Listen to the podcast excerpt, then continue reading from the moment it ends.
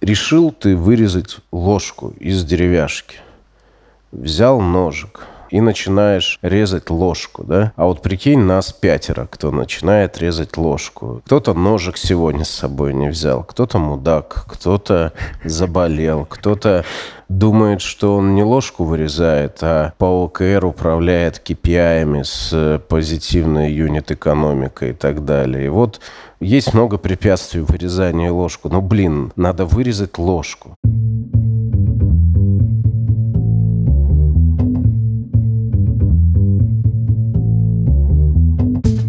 Привет, я Юра Агеев, и это 141 выпуск подкаста Make Sense.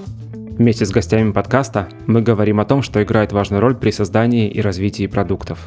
Люди, идеи, деньги, инструменты и практики. И сегодня мой собеседник Павел Мачалкин. Мы поговорим о том, что же это значит работать со стейкхолдерами и почему лучше самому стать одним из них, независимо от должности. Обсудим, что такое ответственность и что значит взять ответственность на себя – и еще поговорим о том, что значит доставлять, что такое достаточно хорошо и как не попадать в ловушку длинных результатов. Подкаст выходит при поддержке конференции по менеджменту продуктов Product Sense. В этом году конференция пройдет 19 и 20 апреля в Москве и онлайн. Весь 2020 был очень необычным. Перед компаниями было поставлено просто огромное количество вызовов – на Product Sense мы соберемся, чтобы поговорить о том, какие решения сработали, а какие нет. Какие изменения были сделаны, что откатится назад, а что останется с нами. Спикеры из 60 плюс топовых и растущих компаний поделятся своими кейсами, опытом и выводами. Паша, привет. Юра, привет. Расскажи немного про себя, пожалуйста. Немножко про себя, все очень просто. Я последние, не помню, сколько лет работаю в 2GIS. Это, наверное, самая важная часть моей биографии профессиональной. В 2GIS работал продуктом, потом работал на всяких разных должностях, которые связаны с э, управлением разработкой. Сейчас отвечаю за ближневосточный бизнес 2GIS и по-прежнему в России также работаю, отвечаю за продуктовую и в целом бизнес-стратегию. Круто. Мы, когда с тобой обсуждали идею для подкаста, у нас возникла такая не дилемма даже, а вопрос скорее просто, а вот как работать со стейкхолдерами сразу в бой? Давай, вот ты стейкхолдер, как с тобой работать? Не хочется базвордами кидаться какими-то, но мне кажется, вопрос достаточно такой булшитный, если честно, потому что я совсем не понимаю деления на стейкхолдеров и не стейкхолдеров. И хотел сказать, что это касается прежде всего продуктовой работы, на самом деле вообще любой работы инженерной. Если ты что-то создаешь, то ты уже как бы стейкхолдер. Как ты можешь не быть стейкхолдером, если своим интеллектом, руками, временем ты создаешь продукт, и неважно, там, дизайн делаешь, брифы, ТЗ пишешь, исследуешь что-то или код пишешь. Поэтому, наверное, ответ на такой вопрос у меня он очень простой. Как работать со стейкхолдерами, быть стейкхолдером. Вот. Он такой. Ну, типа, ежики, вам надо... А, мышки Наоборот, нам ста... да, надо да. стать ежиками. Вот, а как? А это уже тактика, да. Да, это уже тактика. Не, правда, я убежден в том, что это прям на самом деле правда жизни что в этом вопросе скрывается другой совершенно вопрос. А какой? Слушай, ну он, не знаю, он про страх, про дерьмовую структуру, про боязнь, нежелание или не готовность, ту самую чертову ответственность на себя брать. Вот. То есть это все про препятствия в создании продуктов, нежели про их создание когда ну, решил подсмотреть все-таки официальное определение стейкхолдеров в интернете, uh-huh. вообще у меня в голове вертелось это, знаешь, типа люди, ну, короче, заинтересованные лица, которые оказывают какое-то влияние на то, что ты делаешь, будь то создание продукта или вообще вот, опять же, какая-то инженерная деятельность что-то типа того. Ну, и с этой uh-huh. точки зрения, ну, вот то, что ты говоришь, очень сильно отзывается, потому что, блин, ну, ты как бы и оказываешь это самое влияние на создание продукта. Но все-таки есть же и внешние, типа, какие-то условия, в которых ты действуешь. Ну, что ты имеешь в виду, что конкуренты? Нет, не конкурент, нет, нет внут... внутри, внутри, вот типа люди, которые вокруг тоже все-таки оказывают влияние на создание продукта. И когда вот у нас есть просто опыт, да, когда мы рассказываем там, студентам начинающего уровня, вот типа, вот есть стейкхолдеры, они такие, вау, Типа есть люди, которые еще тоже заинтересованы в том, чтобы продукт был создан, запущен. Они раньше этого не знали, и типа это создавало им какие-то препятствия в работе и так далее, и так далее. Слушай, это ты пока говорил, у меня созрела такая штука, что, знаешь, есть поговорка знаменитая про нашу российскую действительность. Звучит она, наверное, в контексте нашего разговора следующим образом, что без стейкхолдера в голове, но со стейкхолдером в Кремле, да? Прости за этот политический подтекст. Но это же про это. Я вообще думаю, что мы от чем от животных отличаемся? Тем, что умеем верить часто в какую-то чушь, но во что-то верить, в какой-то миф, да? И этот миф нас объединяет, что mm-hmm. мы вместе что-то сделать можем. Это про то, что один в поле не воин. И мне кажется, базовые принципы, уж если отвечать на вопрос поставленный, говоря, что мы все стейкхолдеры, mm-hmm. ты и я, и каждый в своем деле, то мне кажется, ответ на вопрос, как работать со стейкхолдером, если заменим слово стейкхолдер на слово партнер, я в это очень сильно верю, что независимо от всяких флуктуаций в виде кто кому начальник, то хорошие цифровые продукты. И почему я, кстати, люблю очень нашу отрасль? В том, что здесь без булшита можно действовать согласно вот этим принципам, которые я сейчас попробую сформулировать. Если стейкхолдера заменить на партнер, их может быть очень много разных. Кто-то от тебя зависит, кому-то ты начальник, кто-то тебе партнер, балансирующий твои усилия, например. Ты mm-hmm. разработчик, а есть человек, отвечающий за качество, и есть там здравомыслящий конфликт в ваших отношениях. Да? Поэтому как работать с партнерами, я так сформулировал вопрос, как бы не банально это было, то мне кажется, там есть два базовых правила. Первое – это доверять абсолютно партнеру, для меня это значит, что ты даже когда не согласен, ты не следуешь хайповым словам про diversity, разнообразие и принятие другой точки зрения. Для меня доверие это следующим, что и даже если ты не согласен с партнером, но ты работаешь вместе ради чего-то большего, для того, чтобы продукт создать, то ты готов следовать его точки зрения и дать право на ошибку. Без вот этого «я же говорил», угу. а у меня было другое мнение. То есть партнерство глубокое – это когда ты не согласен, но если тебе не удается донести своих аргументов, то ты готов действовать и совершать эту ошибку вместе. Мне кажется, это чрезвычайно важно. А вторая вещь, наверное, которая самая-самая вообще важная в такой продуктовой работе, в обсуждении продукта со стейкхолдерами – ну, стейкхолдер, наверное, полагается, что есть люди, которые сильно влияют на продукт, угу. и степень риска которых может быть выше, чем твоя. Я думаю, что самое главное не забывать, что это все игра. В том плане, что мы, когда в песочнице встречаемся с стейкхолдерами, встречались, ну, там, со старшеклассниками, с красивыми девочками или мальчиками, или собаками, неважно, любыми вещами, которые могут угрожать, то самое клевое же расслабиться и понять, что это все игра, и, ну, отдаться этой игре без остатка. То есть, если мы играем в какую-то историю, то верить в то, что вокруг происходящее серьезно, с одной стороны, а с другой стороны, это всего лишь игра. Ну, то есть все не так серьезно, как может показаться. Не знаю, может, совсем абстрактная какая-то вещь. Но это вторая вещь, которая меня спасает в силу общения там с разными стейкхолдерами, что я все-таки всегда стараюсь помнить, что мы создаем цифровой продукт, и все не так серьезно, как мое подсознание мое сознание рисует. Ну, там, вокруг всей этой истории реальность. Вот, удалось мне донести мысль или нет. Ну, в общем, играть. Слушай, ну это вот э, ты уже упомянул этот тезис про то, что мы люди в целом способны объединяться вокруг выдуманных историй, и это, по-моему, я у Харари где-то в книжке видел или слышал, читал. Но по сути, да, то есть это как раз игра. Даже компания — это выдуманная какая-то конструкция, продукт — это выдуманная конструкция. Абсолютно несуществующая. Ну, в смысле, да. они с объективной реальностью мало соотносятся, это правда. Вот, и да, и ты уже как бы уровень своего вовлечения ты уже сам там выбираешь, и балансировать его прикольно. Но ты тоже при этом упомянул, что в этом всем есть вещи, ну то есть даже если это выдумано, все равно есть страх какой-то, да, есть нежелание делать что-то, или вот мне очень отозвалось про ответственность, потому что, ну, это как-то пересекается вообще с идеей стейкхолдерства, потому что ты принимаешь роль человека, который оказывает влияние на продукт. И в каком-то смысле ты берешь ответственность за то, что потом получится.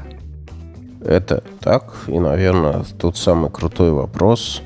для себя по-моему, мы это с тобой терли до подкаста, да, что такое, mm-hmm. что такое на самом деле ответственность, что это вообще такое, ну вот какое-то странное слово, что такое взять на себя ответственность, она же не лежит на полу, чтобы ее можно было взять, да, вот.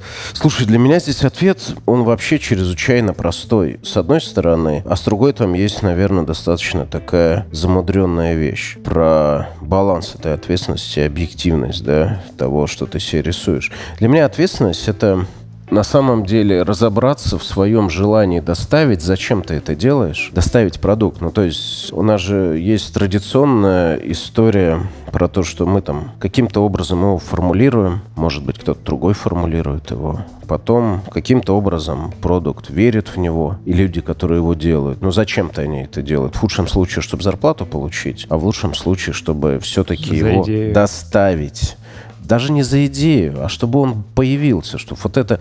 Мы такие с тобой, наши песочности встретились и такие, а давай построим из песка что-то. И вот хм. дети, когда играют, они же без всяких обиняков и там как оценят, похвалят, не похвалят. Что в итоге получится? Но цель же у них, ну, вот я когда своих детей наблюдаю счастливых в игре, они же, ну, договариваются что-то сделать, нарисовать, построить, куда-то слетать, веря в это, получить результат на самом деле в игре. И мы с тобой верим в продукт, и потом начинается гонка доставляторства. И вот в рамках этой гонки релиза, доставки есть много всяких угроз. Задача мутирует из-за ограничений, в объективных ограничений ресурсов и из-за ограничений наших с тобой ментальности. Мы там можем придумать себе всякой фигни, поссориться и там, я не знаю, еще какой-нибудь заниматься разными галлюцинациями. В общем, и вот есть конечный результат. Мне кажется, ответственность — это разобраться, зачем ты хочешь сделать продукт. Я не верю, что мы все делаем продукты исключительно ради того, чтобы сделать продукт на самом деле. Ну, чтобы результат, конечно, получить. Есть же куча бенефитов вокруг, у каждого свои. Там деньги, оценка, получение радости, там, получение нетворкинга, общения и так далее.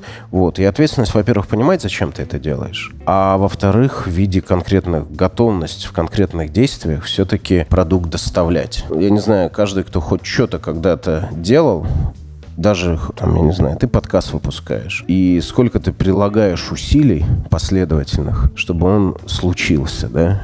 И вот э, сегодня бы хоба, и у тебя бы не было интернета. И ответственность на себя, с моей точки зрения, взять, это значит, что ты хоба и включаешь телефон с LTE, и он у тебя появляется. И мне здесь кажется очень ключевая вещь вообще про продуктовую работу, как про роль.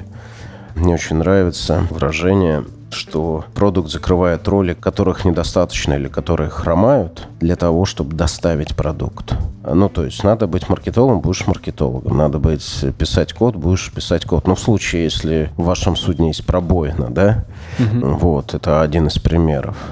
Другой, наверное, очень важный пример для меня, это у нас в команде вещь есть.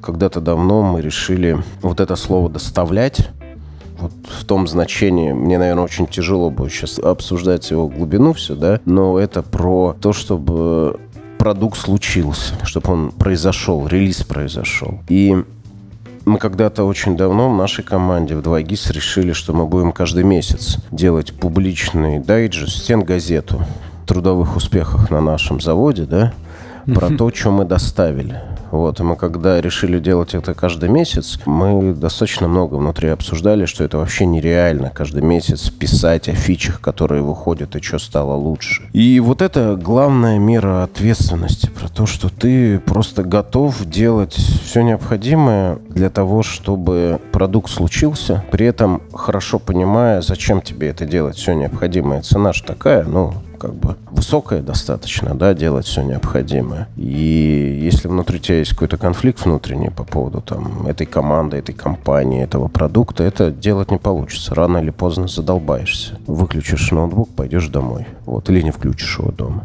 Mm. Вот. А вторая часть, мне кажется, про ответственность чрезвычайно тоже важная. Это все-таки особенно в работе с людьми, которые зависят от тебя, ну, например, с людьми, у которых максимальный уровень риска, которые собственным капиталом отвечают в компании, да, чем мы, как наемные менеджеры, отличаемся от фаундера, например, компании, человека, который рулит своим делом. С моей точки зрения, вообще ничем, кроме одной очень важной вещи, это степенью риска. Одно дело, когда ты рискуешь своим временем, зарплатой, репутацией, ну и в целом время, наверное, самый ключевой риск, да, для нас, то когда люди рискуют большими личными деньгами, то это немножко другой уровень последствий, да. И мне кажется, вот в этой игре про тотальную ответственность которую мы как продукты должны брать на себя. Есть очень важная вещь про баланс. То есть, когда тебе надо отпустить ситуацию и дать какое-то фундаментальное решение, оно бывает простое, да, там, про деньги, про время, про степень риска.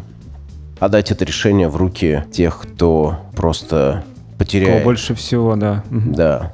Риски. Вот. И мне кажется, здесь вот, если по-взрослому уже, не про психологию, есть одна из фундаментальных и важных ролей продукта. Эти риски понимать, осознавать. В чем, кстати, кайф для меня работы продукта, это в том, что ты, ну, как бы, хорошо выполняя свою работу, должен очень широко смотреть на ситуацию. Это не только про UI, не только про продукт, это не только про юнит-экономику и так далее, это про бизнес в целом артикулировать, формулировать этот риск, видеть его. Ну и как бы приходить и говорить, чуваки, у нас там есть такой варик, я за такой. Хм. Что ты думаешь? И принимая. И вот здесь тогда включается вот этот элемент офигенный про партнерство. Если человек, если ты ему доверяешь и работаешь в партнерстве, стейкхолдер настоящий, да, который несет высокий уровень ответственности, больше, чем ты. Если он говорит, чувак, я не готов рисковать, или я готов рисковать. Я, кстати, в 2GIS обожаю наших основателей, потому что я от них ни разу не слышал, я не готов рисковать. А, давай, all in пофигачили. Mm. Вот здесь включается этот момент про партнерство. Ну, как бы, окей, не готов, значит, ищем другое решение. Ну, там могут быть личные какие-то последствия, но это уже десятое дело. Мне кажется, ответственность — это, в общем, вот два этих компонента. То есть это понимать какую-то меру, границу того риска, который ну, вообще несет принятое решение, и понимать, когда его стоит передать человеку с более высокими ставками там в этой игре. Это было второе по счету, а первое было про честность с собой, про понимание, зачем ты делаешь. Про честность с собой, про готовность. Мне кажется, все безумно просто. Вот решил ты вырезать ложку из деревяшки. Взял ножик, и начинаешь резать ложку, да? А вот прикинь, нас пятеро, кто начинает резать ложку. И там кто-то ножик сегодня с собой не взял, кто-то мудак, кто-то заболел, кто-то думает, что он не ложку вырезает, а по ОКР управляет KPI с позитивной юнит-экономикой и так далее. И вот есть много препятствий в ложку. Но, блин, надо вырезать ложку. И вот в моем мироощущении ответственность строго равно это фокус, значит действие, сфокусированный на результате. Результат — это рожденный продукт. Но почему-то тебе должно хотеться этого. Ну, типа, тут важный момент все-таки, что это Слушай, ну я, наверное, наверное, как чувак из этого кризиса среднего возраста, сильно парюсь по поводу долгой мотивации, да. Но мне кажется, клевый ответ, зачем ты это делаешь. Ну, иначе ты столкнешься с обстоятельствами, когда необходимый уровень усилий тебя заставит задуматься, а нахера тебе это нужно. И понимать на берегу зачем ты это делаешь, в чем кайф, для чего, ну, это все, мне кажется, чрезвычайно важно. Ну, прям офигеть как. Особенно для продукта, потому что там есть самая грустная история, мне кажется, в продуктовой работе. Но при этом нужно понимать, что самая грустная история, она такая самобытная, да. Я все-таки полностью про опыт личный и, по сути дела, в одной компании, в одной культуре. Это про мотивацию в долгую, потому что если ты продукт делаешь, при таком подходе абсолютном, что ты за доставку, там же можно почелленджить вопрос, что зарелизить продукт — это не конечная точка пути совершенно, только начало, а успех — это что? И типа хорошо написанный код, выпущенный продукт, который быстрый, который не крашится, где есть KPI, вот. А что такое продуктовый успех? Это если продукт перформит хорошо, несет деньги, а ты, например, не готов им пользоваться. Это хороший продукт или плохой? Ну, то есть, мне кажется, самая такая больная часть продуктовой работы, настоящей, такой кристально чистой, очень близкая к вопросу мотивации предпринимателя, например. Ну, а ты, короче, задаешь себе вопросом, не говно ли я? Мне кажется, очень много продуктовых людей творческих, они где-то вот здесь, да, и ты делаешь каждый день какие-то усилия, и там очень часто нелинейные, да. То есть ты тот человек, который приходишь в чатик и пишешь, чуваки, я сегодня включал там функцию A, она не работает, например, да, а у вас не подперто это никакими алертами, никакими дашбордами, и все спят, а ты звонишь, например, да. Почему? Потому что тебе не пофигу. Вот тебе почему не пофигу на длинном плече времени-то? Это же, с моей точки зрения, вообще самый больной вопрос продуктовой работы. Это, ну, такая взрослая оценка, сдержанная в терминах «достаточно хорошо» результатов труда. Ну, как бы, презентация прекрасная, релиз хороший. Кнопочки тоже. Да, все прекрасно. Органический рост замечательный. Фаундеры там говорят про X10 ростом. Мы молодцы. А ты как продукт, вот человек, который вложил сюда работу, ты свою работу сделал хорошо или нет при всем при этом? Как вообще себя измерить? Ну, говорят, деньги. Ну, не знаю. Слушай, деньги, не знаю, мне деньги кажется вообще булшит, потому что деньги это, безусловно, очень важная вещь, на которой надо сконцентрироваться. Деньги это все-таки средство, а не результат.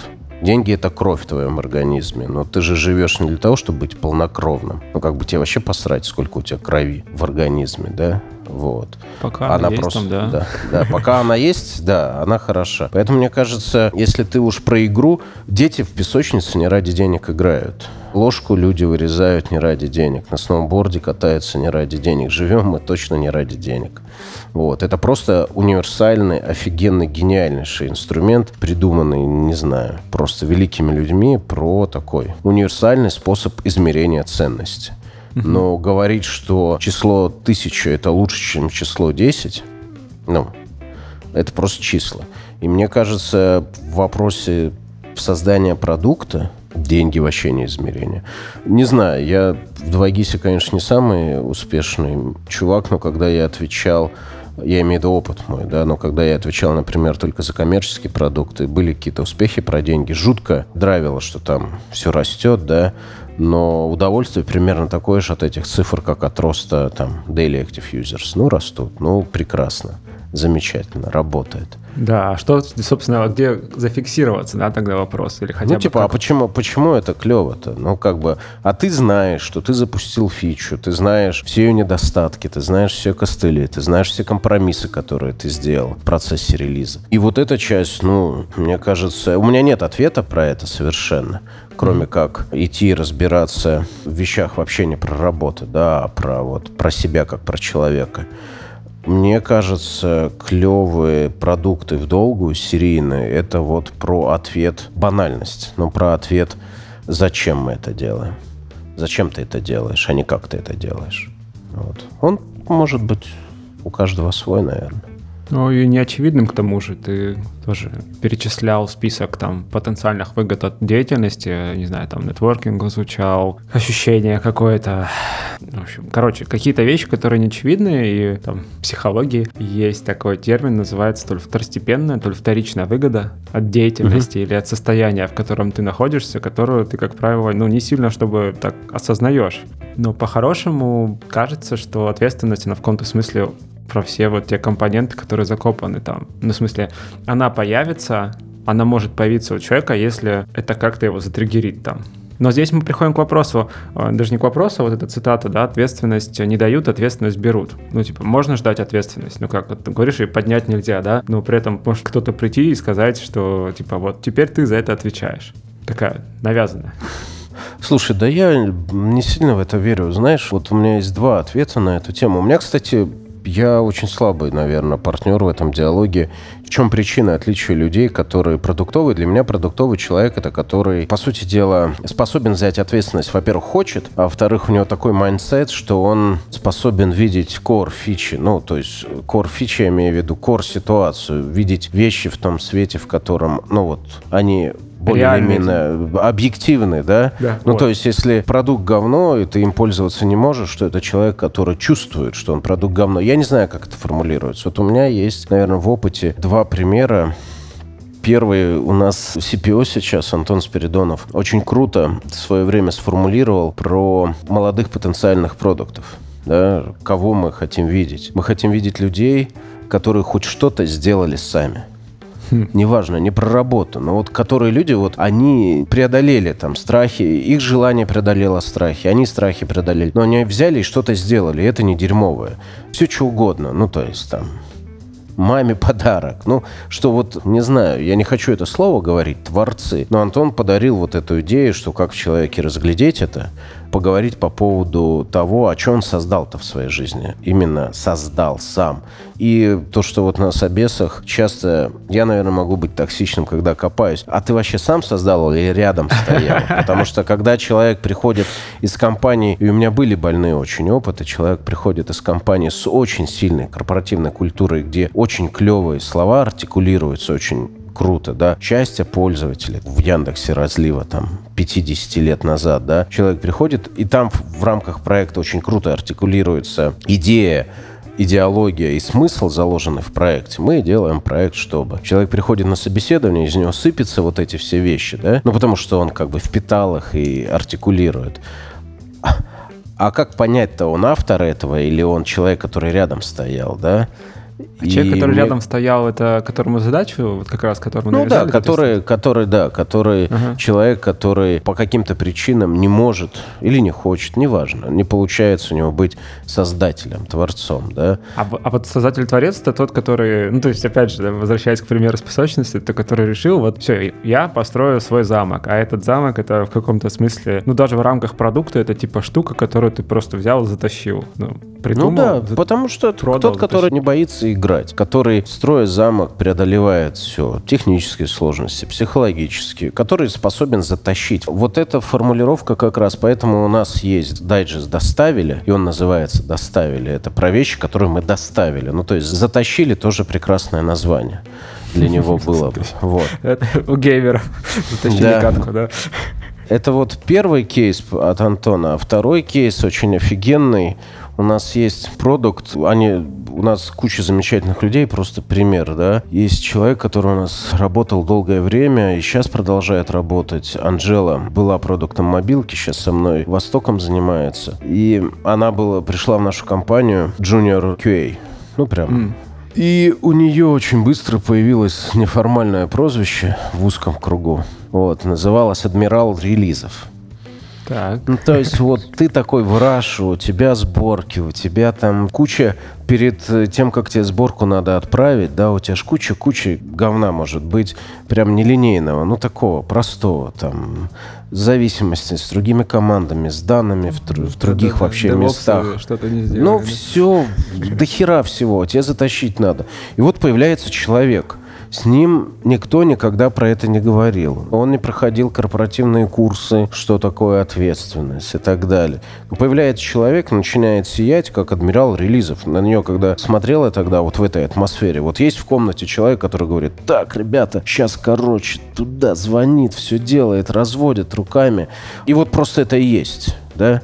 И это мне тоже очень кажется близко к желанию играть, доставлять творчество, создавать, что ты там триггеришься на какие-то проблемы, а при этом я, там, мы играем с тобой в пиратов, да, или в снежки. Я тебе говорю, давай их сейчас там вот обгоним сбоку, там, я не знаю, нападем, лещей надаем и так далее. И это вот второй пример, который я сейчас вспомню с потолка, да, что вот, ну, ее действительно не дают, ее действительно берут. Вот есть человеки в это или нет? Я думаю, что это такая многослойная история про воспитание, про взросление, про интеллект, про то, сколько травм ты в детстве получил с одной стороны, с другой, и как это все сложилось, вот этот кусочек, что тебе не пофигу, и ты хочешь доставить. И вот сама ценность доставки — это есть ценность, короче. Вот замок построить, похеру, что это всего лишь замок, это придуманный миф. Но тебе интересно, и тебе хочется это сделать. И вот с этой стороны, наверное, проработать со стейкхолдерами, я это имею в виду, когда говорю, что надо быть стейкхолдером и не ну, не то, что надо быть. Клево быть. Ты можешь быть стейкхолдером на любой позиции. И клево так бесстрашно играть в эту историю. Да, звучит очень вдохновляюще для меня. То есть по факту, во-первых, то, что ты рассказал про Анжелу, это кажется очень сильно про вовлеченность. Типа даже не про ответственность, а то, что человеку в принципе это интересно. В принципе хочется этим заниматься. Да, а да. Второй поинт, то, что обобщать, наверное, не хочется, но попробуй. В любых условиях, если тебе интересно, можно найти то, на что ты сможешь повлиять, если захочешь. Да, абсолютно. Ты знаешь, я тут где-то в чем-то интервью увидел, не помню чьем, вопрос, типа, а что вы так долго работаете в этой компании? Ну, какой-то из топ-5 компаний в мире, именно, я просто не помню, чье, да, где-то mm-hmm. там быстро прочитал. И там такая фраза была офигенная про, опять же, быть стейкхолдером, быть предпринимателем на службе предпринимателей, просто быть предпринимателем, не обязательно являясь владельцем, беря на себя весь уровень риска. Короче, я увидел цитату, это инсайт для меня был, что я просто научился использовать компанию для реализации собственных идей. И она может звучать как-то так вычурно, типа ты компанию использовать, особенно да, слово да, использовать использовать в русском языке какую-то контенацию такую имеет негативную. Ну, это ж правда, офигенно. Именно поэтому я в Дагис работаю так много лет. И я кайфую, потому что реально, если не тупить и относиться не на серьезных щах, вот, компания — это инструмент, окружающие люди тебя — это возможные партнеры. И в целом клево работать в командах, которые открыты к тому, чтобы их использовали как инструмент для реализации идей. И вот это вот отношение, когда адмирал релизов появляется у тебя, тестировщик, который берет на себя больше ответственности, чем, ну, мы проговорили, да, это же именно про это, что у него есть собственная идея, собственное желание. И он использует окружающих людей, окружающие технологии, окружающих. Слово использует тупое русское, неправильное какое-то, да, но типа он не знаю, какое применить. Есть, знаешь, английское слово leverage. Типа... Leverage, да, прекрасно, leverage, да. Вот, типа, да, используют как рычаг, да, дословно. Да. Типа окружение для того, чтобы достигать клевой, разумной цели. Ну, то есть какой-то достойный. И это, наверное, совсем такая, для меня пока на моем уровне понимания, кристальное понимание, вот кто такой продукт. Наверное, продукт это тот, кто может использовать для достижения своей цели, ну, давай назовем, продуктовой, да, что такое своя цель, что-то создать. Окружение.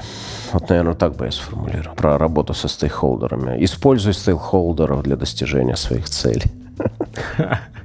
Да, не жалуйся, а вот это все. Да. К вопросу про достижение цели. Ты упомянул доставку и фразу такую «достаточно хорошо». То и упомянул я в контексте того, как оценивать результаты своей работы, но интересно было бы еще поговорить вот в разрезе того, что это вообще значит. Что значит достаточно хорошо? Первое, что приходит в голову, это типа не перфекционизм, но может быть... Это... Слушай, да это вообще, наверное, не знаю, у тебя можно э, в гостях ругаться матом? Потом запикают все равно, но... Да, ну ладно, тогда не буду, будет не так красиво. К вопросу достаточно... Я думаю, что это трендец полный с точки зрения вопроса. Я имею в виду, он такой самый сложный.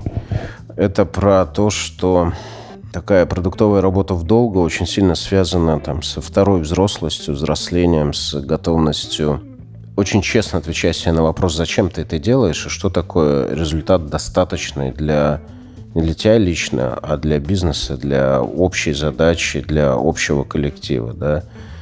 Я помню, у меня такой кейс был прикольный. И это даже не то, что про перфекционизм, да. Дима Цесоев, сооснователь 2GIS, да. Вот, он как раз стартовал свою продуктовую работу, и я приходил к нему в команду как продукт. Вот. Я там на броневике в Раше абсолютно, на самом деле, не ради продукта, а ради вот этого Раша работы, помню, двигал тему.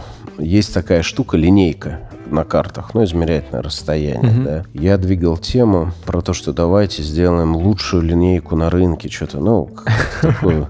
Я сейчас формулирую это, думаю, господи, жесть какая, как же стыдно, да.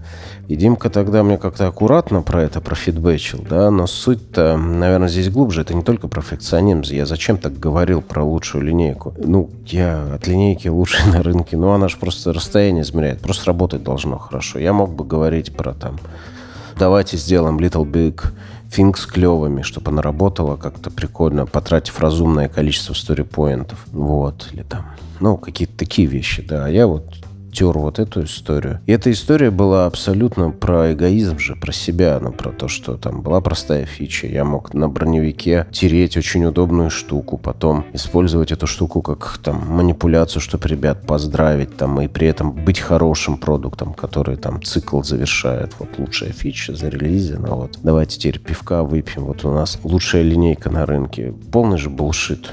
Просто идиотизм.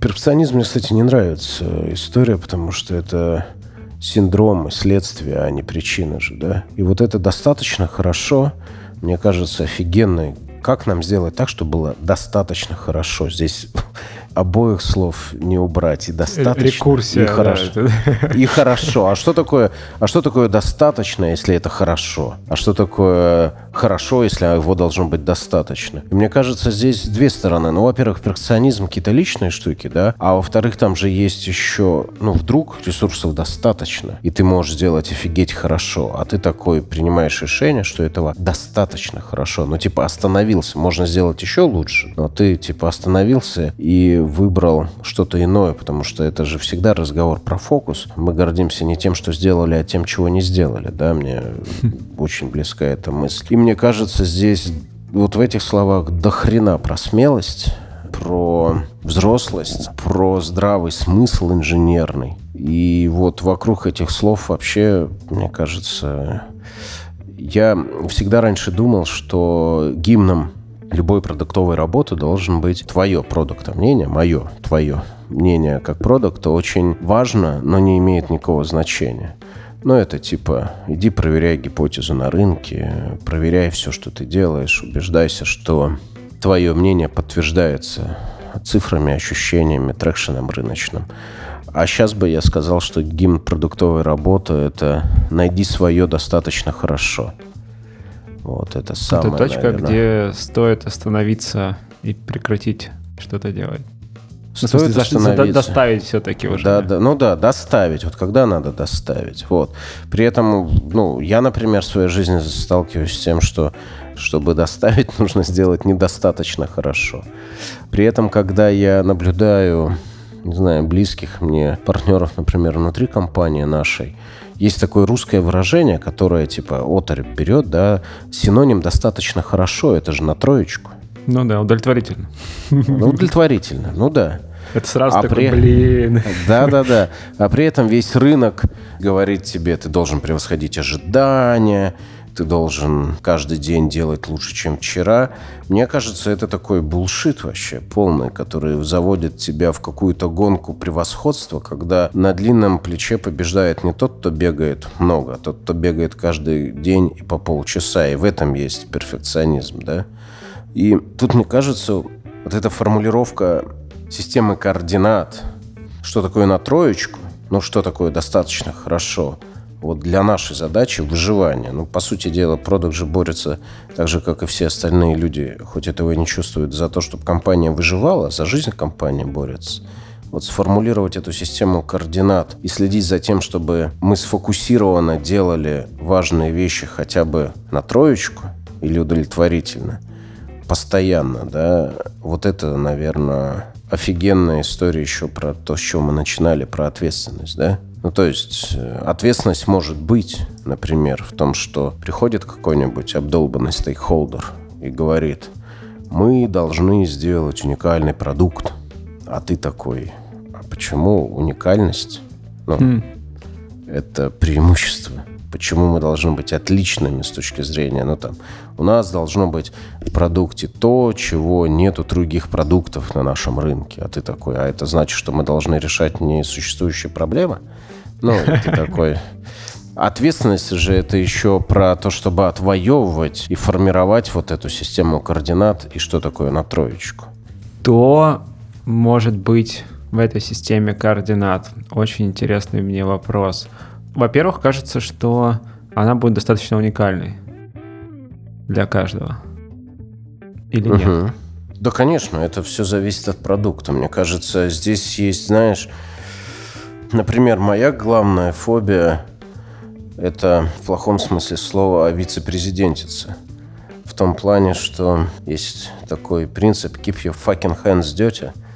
Как бы система координат и понимание, что такое достаточно хорошо, она вообще неразрывно связана с глубоким пониманием, чем ты занимаешься, с чувством пульса. У тебя руки, ты должен не то чтобы строгать всегда, да, но там не знаю, если тебе что-то нужно сделать, и тебе при этом нужно 5 помощников, 6 секретарей и так далее, да, то это уже беда. Я про то, что систему координат можно сделать только если ты очень хорошо понимаешь то, чем вы занимаетесь ну, классическая инженерная задача. Тебе надо отправить на орбиту X груза, и при этом ракета вместе с топливом может нести X минус Y, да? Вот, и ты вот работаешь над тем, чтобы сделать достаточно хорошо, чтобы она долетела на орбиту без понимания, что такое ракета, что такое долетела, и чувство продукта, чувство техники, бизнеса, всех аспектов, мне кажется, это просто невозможно. Поэтому она не то, что должна быть у каждого своя, мне кажется, это вообще один из ключевых, в долгую, если говорить, один из ключевых продуктов, продуктов в широком смысле слова. Вот это вот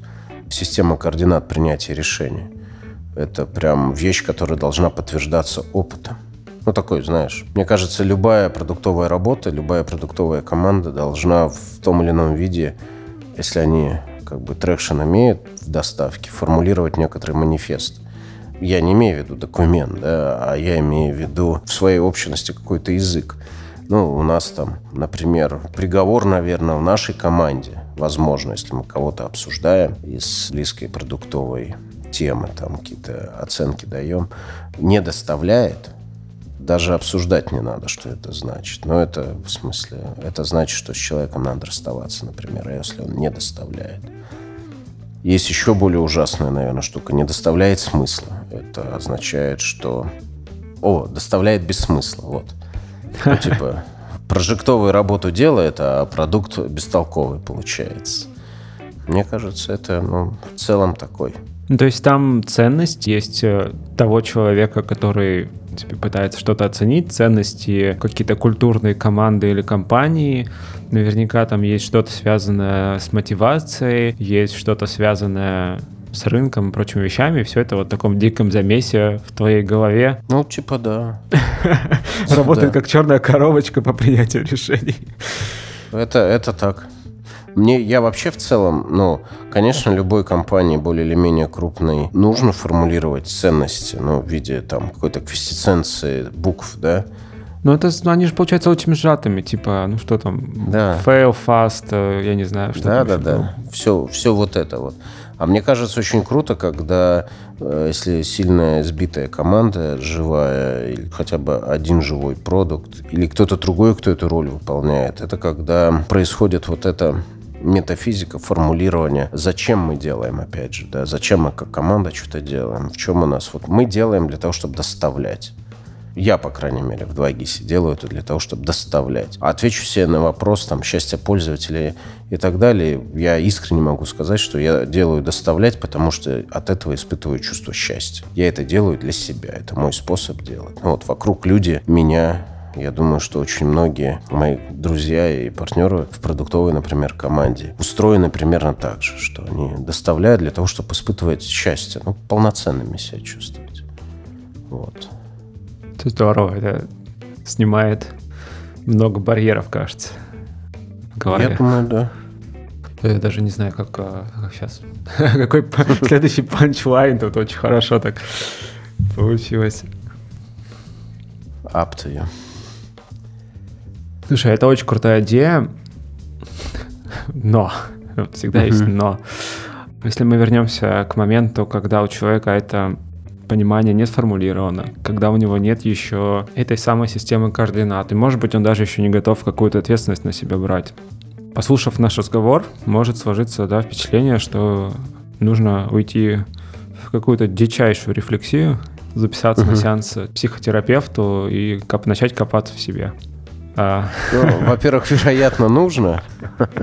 А Если, ну, в топик и без шуток, мне кажется, в нашей культуре какое-то странное отношение к этой теме. Но если ты трудяга интеллектуального труда, и я убежден, что наш мозг одно из худших изобретений для того, чтобы думать, оно все-таки для того, чтобы прямохождение делать. И куча других э, вещей контролировать в организме. В общем, наш мозг, мне кажется, достаточно плохо приспособлен для интеллектуальной работы, то заниматься тем, чтобы помогать себе выходить из позиции Неосознанности объекта, да, какой-то. Объекта, Да, да. объекта в позицию субъектов при помощи кого угодно. Мамы, папы, тренера, любовницы, пробежки на улице, собаки, неважно кого, да, это очень полезно. И в целом гигиена ума, мне кажется, офигеть какая важная вещь, потому что я, может, конечно, испорчен тем, что мне доступна достаточно широкая картина, например, в нашей команде, да, инженерной. У меня даже термин есть такой, помню, я кому-то говорил внутри команды, аж человек психанул, что какая-то херня. И называется интерференция галлюцинаций. Вот, это Чего? когда... Да-да-да, я сейчас расскажу, смотри. Но я прихожу к тебе и задаю какой-то вопрос, связанный, например, с качеством работы, где ты несешь ответственность, да? И задаю его как-то неуклюже или уклюже. Вот, а ты воспринимаешь этот вопрос не как вопрос про объективные вещи, а как вопрос про угрозу, наезд, Мгм. что угодно. Попадаешь в Подколку страх, какую-то, да, да-да-да. подколку. И ты начинаешь думать, о, вот этот человек, он тебе задает про X, а ты ему сообщаешь метапосыл, что он в целом там мудак и может идти на три советских букв. Ну или что-то другое, или там «не бей меня» там и так далее. Человек, пришедший к тебе, являясь таким же слабым и плохо организованным существом про адекватное общение, в него попадает твоя галлюцинация. Единственное, что происходит в этом человеке, ты как бы стрелой в него стреляешь, что происходит? Рождается своя галлюцинация. Вот. И что эти галлюцинации начинают как бы Они начинают э, коллайд, Да. сталкиваться. да. Да, да, они начинают сталкиваться. Появляется много всяких прекрасных волновых эффектов. Вот, можем какой-нибудь другой придумать, но я для себя сформулировал как интерференция галлюцинации. Вот. Ну, потому что это галлюцинация. Человек вообще не это имел в виду. Он может прийти там в жутком страхе, боясь сформулировать. Там, я не, ну, хрен его что вообще знает. Мы очень баланс, сигнал, шум в человеческом общении очень высокий же. Вот. Что сигналы И- не доходят просто-напросто Да, настоящие. си- ну, другой вопрос, что очень часто сложно сформулировать нормальный сигнал.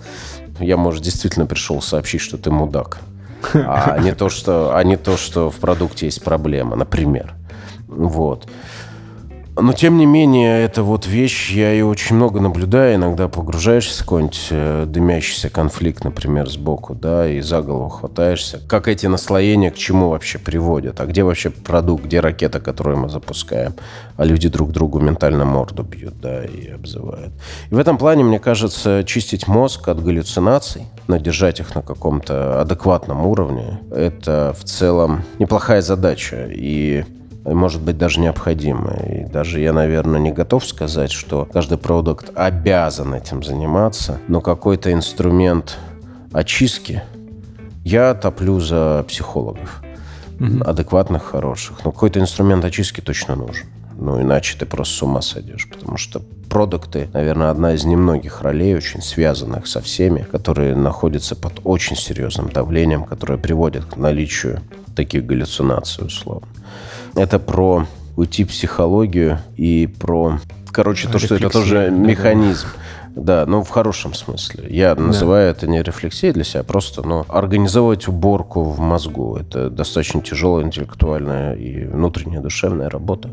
Слушай, Вот. ну ты еще упомянул про гигиену ментальную, и на Теди выступал чувак, он тоже рассказывал про mental hygiene, собственно, то, что люди просто, ну, почему есть гигиена у рук, почему есть гигиена там у зубов и так далее, так далее, а у головы нет. И это ну, очень мысль. на Я взгляд. вообще категорически с чуваком согласен, и с тобой согласен, что это... Почему ее нет? Ну, то есть я из-за насмотренности, что ли, из-за того, что очень много кейсов и людей, с людьми сталкиваешься в ситуации такой, ну, знаешь, типа внешнего не хочу это слово говорить, но типа арбитра, да, когда где-то что-то ломается, приходишь чинить, и ты всегда думаешь, господи, ребята, ебаный стыд. А, ну вы, ну как, как вообще...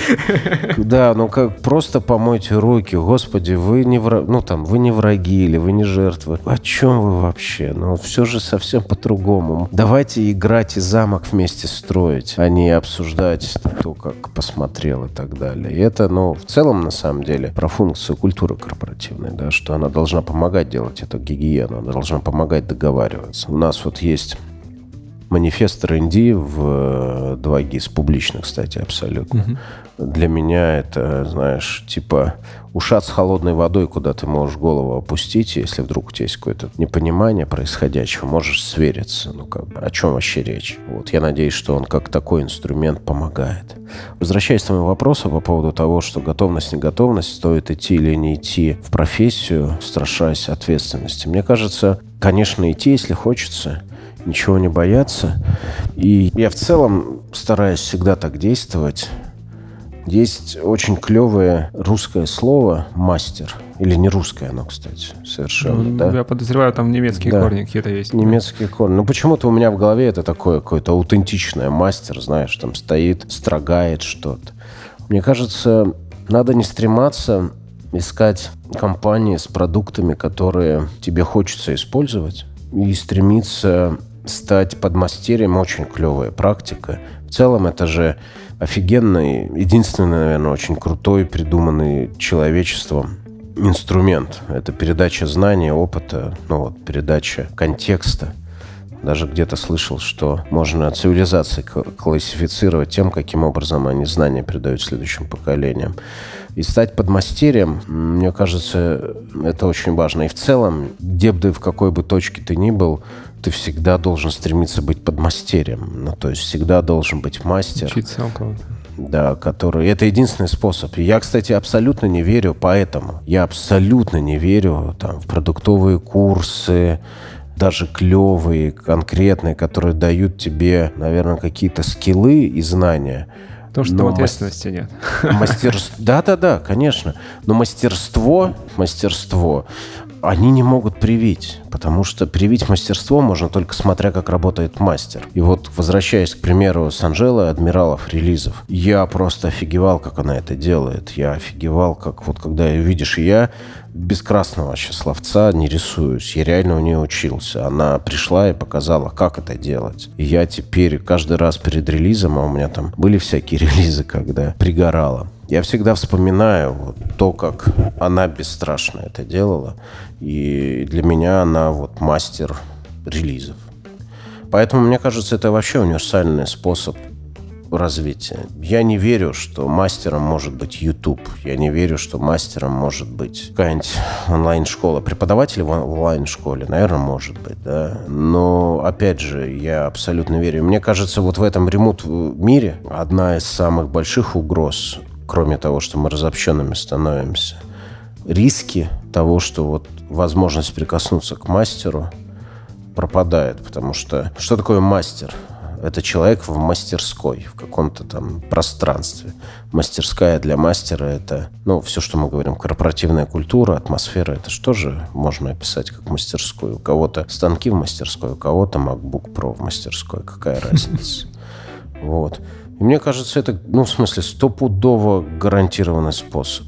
Я верю, что если находишь такого человека, он сто процентов тебя научит, потому что любой человек, который уже может быть мастером, имеет потребность поделиться своим опытом. Ему нужно, чтобы на него смотрели, когда он работает.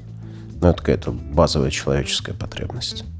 Очень здорово. Мне кажется, это тоже в каком-то смысле помогает научиться брать на себя ту самую ответственность, что ли, потому что, идя, условно, к подмастерьям, к человеку ты уже берешь на себя ответственность.